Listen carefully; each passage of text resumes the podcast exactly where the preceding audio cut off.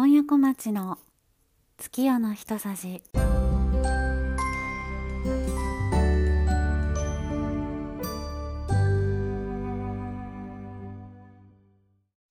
2022年9月26日新月。26回目の配信となりました。いかがお過ごしでしょうか？今夜小町です。えー、私はですね今あのー、鳥取県の境港という町に来ております。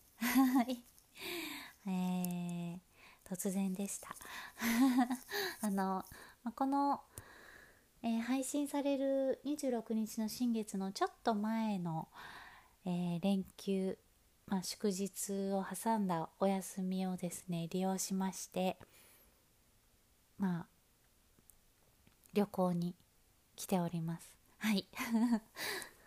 あの夏休み8月の夏休みをねあの取った時に行きたいなって思っていたんですけどちょっとタイミングがずれてしまってでもちょうどね9月には祝日もあったりしてまああの旅行を計画しやすかったので思い切って行っちゃおうと思ってはい。今ここに鳥取まで来ました。はい。初初鳥取ですね。実はその前にですねあの島根県にも行ってきまして、えー、先にですねあの飛行機に乗って行ったんですけど、まあ、飛行機も本当に久しぶりでしたね、まあ、コロナがあったので3年は乗ってないと思うんですけど何でしょうね飛行機ってなんかまあそんなにしょっちゅう乗らないからかもしれないけどなんかそのやっぱりいつもと違うテンションになりますね。あのまあ新幹線とかもねもちろんあのワクワクはするんですけどそれ以上になんか飛行機はもっとこう旅に行くぞっていう気持ちになるというか、なんか空港に着いただけでなんかねあの犬み犬みたいな子犬、うん、子犬？大型犬のはしゃいだ大型犬みたいになってましたね。あの心の中ですよ。そんな見た目はあのいつも通りにしていたつもりなんですけどもうあの心の中は大型犬がなんか「ハッハッ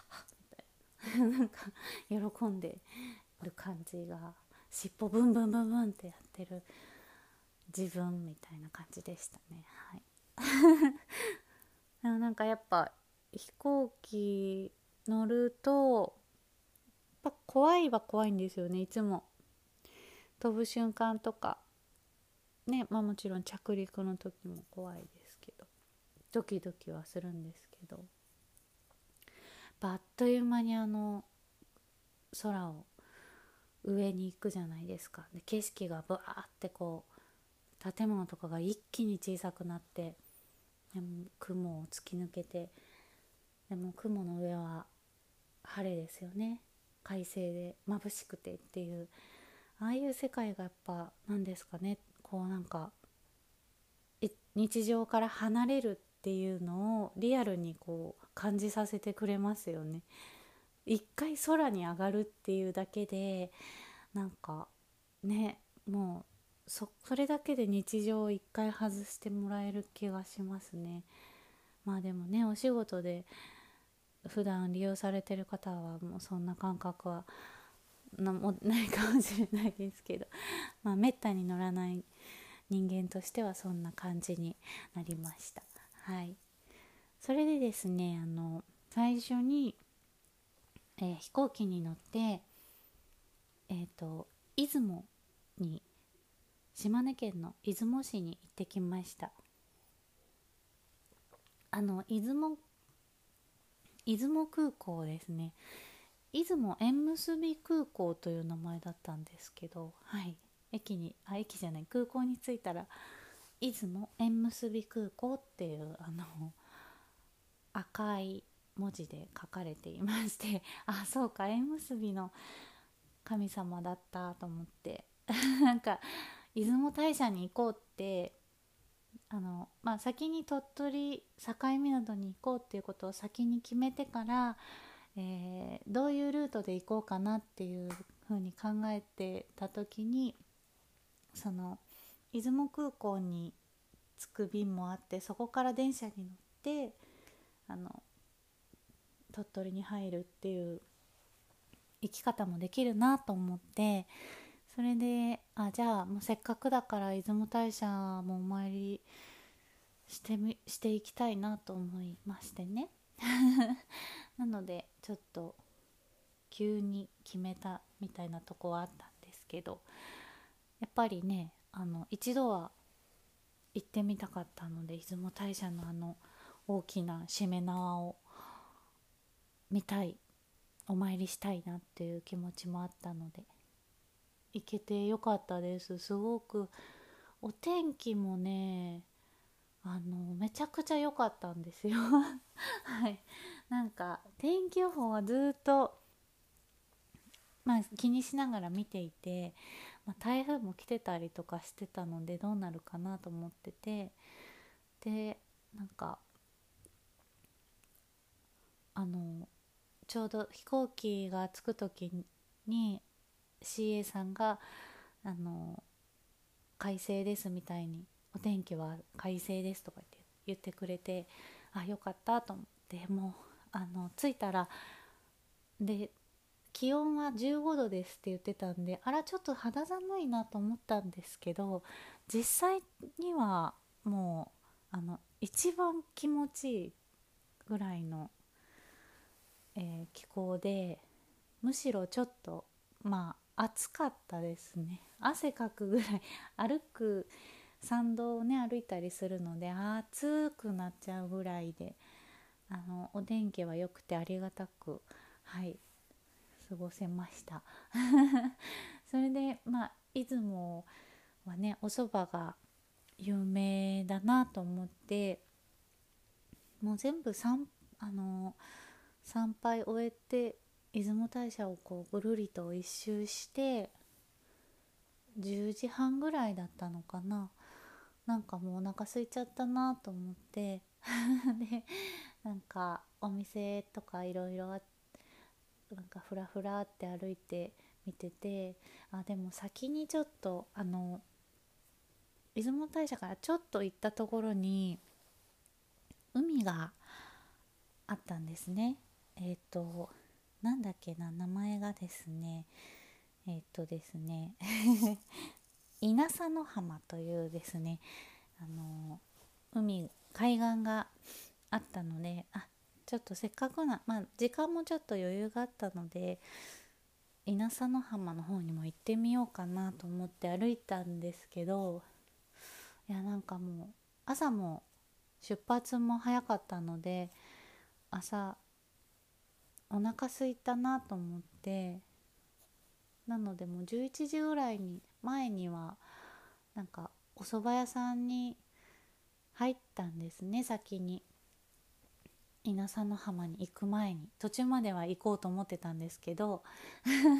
やっぱ先食べようと思ってあの途中でお蕎麦屋さんに入ってそしたらもうなんかまあ次からあれよあれよという間に満席に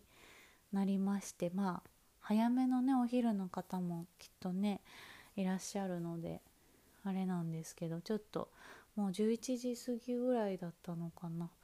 もう席もいっぱいでまあギリギリあの入入れてよかったなっていう感じだったんですけどでもお蕎麦をいただいて美味しかったです。はい。でお店出たらもうあの外まで並んでらしてあららっていうすごいですね。やっぱりみんなお蕎麦ね食べたいですよね。結構ねお蕎麦屋さんいっぱいあったんですけどなんかどこがおすすめとかねどこが有名とか全然わからなくて私は。なんか見つけたところにというかあの Google マップでその稲佐の浜に行行く途中であったお蕎麦屋さんにピッて入ったんですけどあのサインが芸能人有名人のサインがすっごいいっぱいあって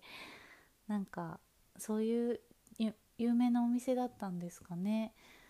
うんなんかいっぱいありました。ちょっと又吉さんのサインも探したんですけど私が見たところにはなかったので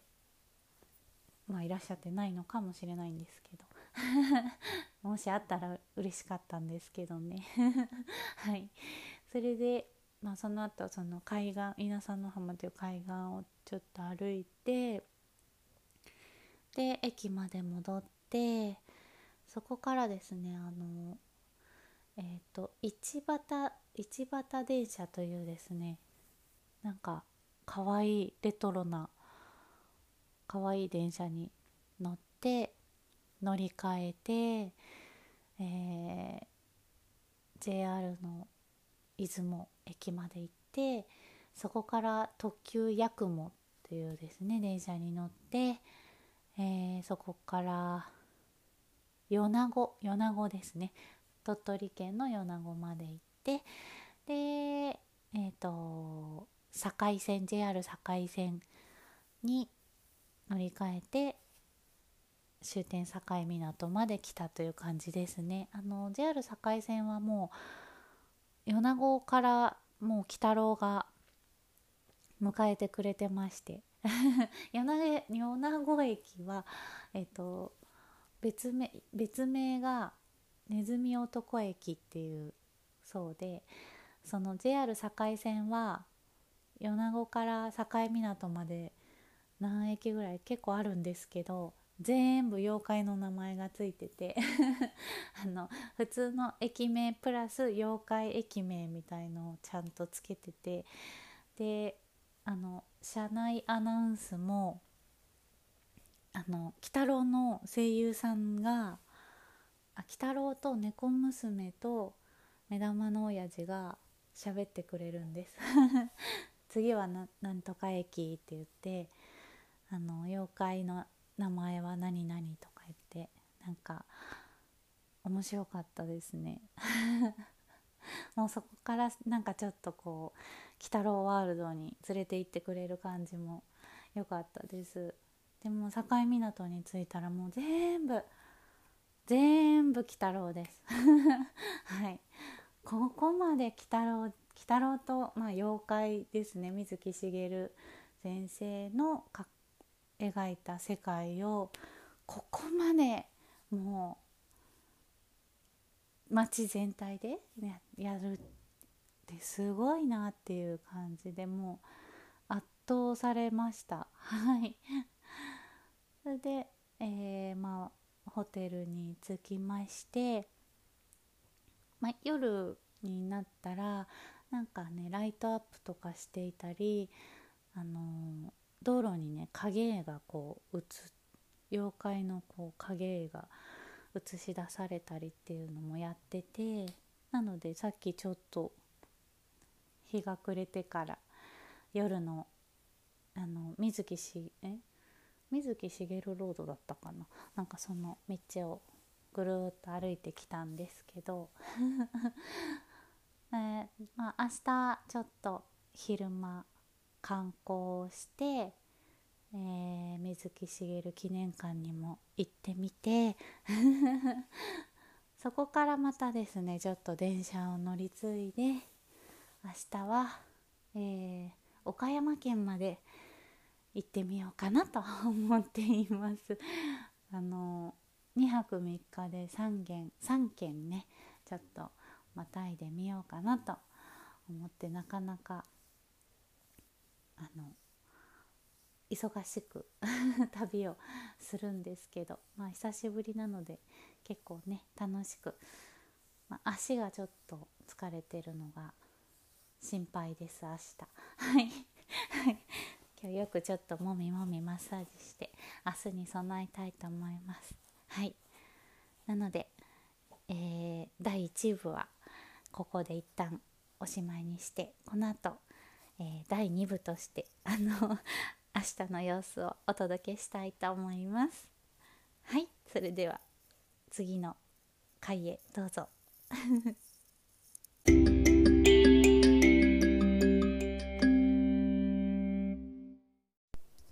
はいというわけでですね、え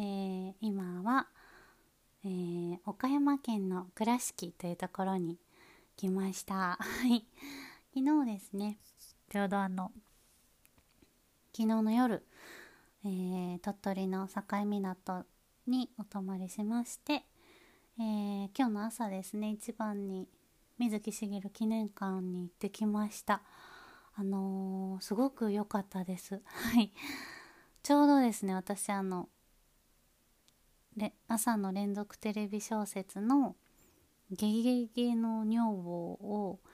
えー、前話見てから行ったのがよくてですね。あの、あのー、水木しげる先生と、えー、奥様が結婚されてからのそのないお話とかもすごくあのドラマはかなり忠実にあの水木先生とのの漫画のこととかも書かれて描かれていたんだなっていうのが分かりました。ちょうどその貸本漫画というのがあった時代のこととか、まあ、なかなか人気に芽が出なくてえーと、悪魔くんとかカッパの三平とかまあ水木先生の代表作なんかもねあのその当時は全然あの人気が出なくて早めになんか打ち切りみたいな感じになっちゃったりとかしていたそうなんですけどそれもねドラマですごく丁寧に描かれていたことがそこのあの実際のお話もそういうその通りであすごいなと思う。なんかまあその分なんか見やすかったなと思って。で水木先生ってあのすごい97歳ぐらいだったかな？まであの生きられたのであの歴史年表みたいな何歳の時にこういうことが起きてっていうよくねあの美術館とかでもその作家さんの歴史の年表があると思うんですけどそれの水木先生バージョンがこうずっと年表であるんですけどやっぱめちゃくちゃ長いんですよ長生きだから 本当に。であの漫画家としてまああの注目されるようになったのがもう40過ぎてからなんですよね。だかすごいなんかそこからまたバーッとあるんですけど長い長いそしてあのすごくいろんなところに旅に行ってる方で80過ぎても旅行冒険記っていうかなんかたくさんいろんなとこに行ってらしてすごいなっていうなんかその活動があなんか見ててもなんか力をもらえる人だなと思いましたね。いやなんかそんなあのすごいまあ妖怪にも漫画にも詳しくはないんですけどでも見に行ってよかったなと思える場所でしたね。はい。それでまああのー、水木しげる記念館を後にしまして境港からあの、えー、岡山に行くためには、まあ、また、えー、鬼太郎電車に乗っていくんですけど1時間に1本しかないんですね電車が。そうで米子まで行って米子からあの特急やくもに乗って、えー、倉敷まで行くっていうあのまあ経路なんですけど全然やっぱタイミングがね大事だなと思ってちょっとこの1時間に1本の電車を逃さないように まあなんかお昼ご飯を食べてお土産を買ってみたいにしてて。でも結構ギリギリの電車に乗ってまあ間に合ったんですけどで米子まで行きまして米子駅であの特急やくもに乗るというちょうどまああのうまくね電車も時間を合わせてくる感じになってたので20分後ぐらいに出発だったのかな。なんかまああ大丈夫だなと思ってで特急券も買ってで、まあ、2時間ぐらい乗るので指定席にしよう。行きはあの空いてたのもあるんですけど自由席で来たんですけど、まあ、そのちょうど祝日にもなってたので結構混んでるなと思って指定席を買って待ってたんです。そんで、まあ、電車に乗る前にちょっとお手洗い済ませてあちょうど電車来てるわと思って、えー、電車の前に行ってあの何号車かな自分のはってこうあ7号車もっと向こうだなって思って歩いてたらプシューってドアが閉まっちゃったんです。えーってなんか発車しますとかも何もなくて。あれ？ってなってあもう何？出発なの？っていうなんか自分はもう乗ろうと思ってたのでなんか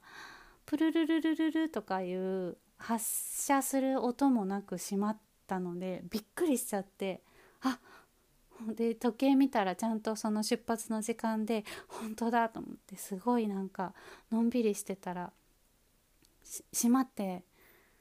電車が行ってしまってうわどうしようと思ってなんてったってその特急やくももね1時間に1本しかないんですね。なので次の電車まで1時間か。しかも特急券指定席まで買ってしまったと思って上駅員さんにあのちょっと乗り過ごしてしまったんですって言ったら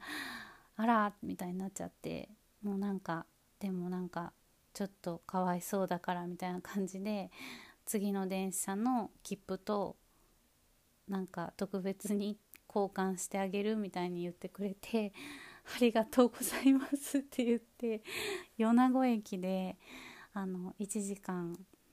まあ待ちぼうけじゃないんですけどなっていや私あのこの今回の旅ずっと順調だったんですね。なんか電車のタイミングとかも良くてあのまあ食事のタイミングも良くてあとお手洗いもなんかちょうど並ばずに入れるみたいななんかそういう全部タイミングよく行っててなんか調子いいなと思ってたんでなんかねちょっとね気持ちがね緩んでましたね。はい。いやそうはうまくいきませんね。旅ですもんね。トラブルもありますわ。そりゃ。でもまあまあ1時間後の電車に乗れることになったのでうん大丈夫と思ってじゃあ1時間米子で何しようっていうなんかもう境港でご飯も食べてきたからあのー、お腹もいっぱいだったんですよね。だからなんかないかなと思って米子で調べたらあのお城のお城跡があるっていうのが分かってあじゃあここならまあ徒歩15分って書いてあってちょっとあるけどまあ行って帰ってくるぐらいなら1時間後の電車に間に合うかなと思ってちょっとじゃあその米山あ米山じゃ米子城のあの跡地に行ってみようと思って歩いたんですけどまあつかない。全然つかないですよ。15分じゃつかなくてもっと歩いてうんで着いたけどあのその下なんですよね。そっからまた登っていかなきゃいけなくてわこれ登ったら間に合わないな電車と思って。せっかくあの切符交換してもらったのにこれでまた乗れなかったら最悪だと思ってあのそのお城の後の下まで行ってちょっとだけなんかねあの石お地蔵巡りみたいになってたんですよね。なんか後でちゃんと調べようと思ったんですけどなんかすごいねまあ面白そうな場所ではあったんですけど全然もう無理だと思ってあのちょっとだけ階段登ってすぐ降りて 戻ってきてあのまあ電車には無事に乗れてそっから、えー、2時間ほどあの揺られはい 倉敷まで着きました。ねまあびっくりしましたけどなんとかついてよかったと思って。はい。そっからまたさらにですねじゃあ夜ご飯どうしようかなと思ってまあラーメン屋さんラーメン食べたくて なんかなんかラーメン食べたくてラーメン屋さん探してちょっといい感じの美味しそうだなっていうラーメン屋さんを見つけたのであのネットでね。それであのそこに行ったんですよ。私が泊まるホテルからも近かったので。そしたらまああの並んでてあ人気のラーメン屋なんだと思って。じゃあ当たりかもって並んでたら私のですね 2, あ2組ぐらい前の人からであのすいませんここでちょっともうスープが終わりなんですって店員さんが出てきてえーってなって なんかあもうなんかお店おしまいってなっちゃったんでスープが終わっちゃったっていうことでどうしようと思ってもうなんかそんな今日はあ今日はもうそういう日なのねと思っていやいいわ。もうしょうがない。じゃあどうしよう。でもラーメンもう口がラーメンだなと思ってなんかまあその近くにあったラーメン屋さんに入ったんですけどまあそこはねあの博多ラーメンだったんですけど博,、うん、博多じゃないけどまあいいわと思ってラーメン食べたいしって言って。でもまあ美味しかったです。はい はい美味しかったからよしっていうことでなんかそこでこう有線がね流れてるんですけど、まあ、私がラーメンを食べる頃に流れた曲がねあの長渕剛の「トンボ」ですよ。うん、ここに来てこの曲だよと思ってなんかそうだよねこの感じだよななんかいいなトンボ。いいなっていうなんかすっごい今の自分の感じに合っててなんかあのいいいい時間でしたね。いやラーメンんでもなんか並んでた並んでてスープ終わりですってダメだったラーメン屋さんってもう一回チャレンジしたいなって思うんですけどいや明日ね明日あのまあ帰るんですけどその前にまあなんであの倉敷に来たのかというと、えー、私はあの前にもねあのここでお話ししてるんですけど浮世絵が好きで結構いろんな、あの美術館に見に行くんですけどこの倉敷にですね歌川国芳の、えー、浮世絵の展示館が美術館ができたんですよ何年か前に。でそれをあの知りましてあのわすごい見たいと思って なんか国吉の国吉館っていう国吉の美術館この間はね先月はあの墨田区に北斎の葛飾北斎の美術館に行きましたが、えー、今回はちょっと国吉のねあの美術館に行けるということでこれは行きたいと思いまして。でまあメインはこれあの国吉の浮世絵を見に行くんですけど明日朝一で見に行ってでまあもう午後には新幹線に乗りたいなと思ってるので まああのー、ラーメンが食べれるかどうかはちょっと微妙なんですけど。でも帰りはね新幹線で帰るので駅弁とかもいいなとか思いながらはい。まあそんな感じで、えー、今回の旅のお話は、えー、こんな感じですかね。あでもやっぱりいいですね。なんか違う土地に行くってすっごくいいですね。うん。なんか旅をしながら次の旅のことをもう考えていますね。今度行くならどこかなって思いながら。うん。まあ海外も行きたいんですけど日本でもねまだまだ行ってみたいところいっぱいあるなと思いながらまたねあの頑張って働かなきゃなとか 思ったりしました、えー、またねあのー、国吉の展示のお話はできますかね？次回もしかしたら。するかもしれないししないかもしれませんが。はい。えー、今回の「月夜の一さじ」はこの辺で、えー、おしまいにしたいなと思います、えー、次回ですね。えっと配信は10月の10日、え、満月。5時。54分に配信いたします。それではまたお会いしましょう。小夜小町でした。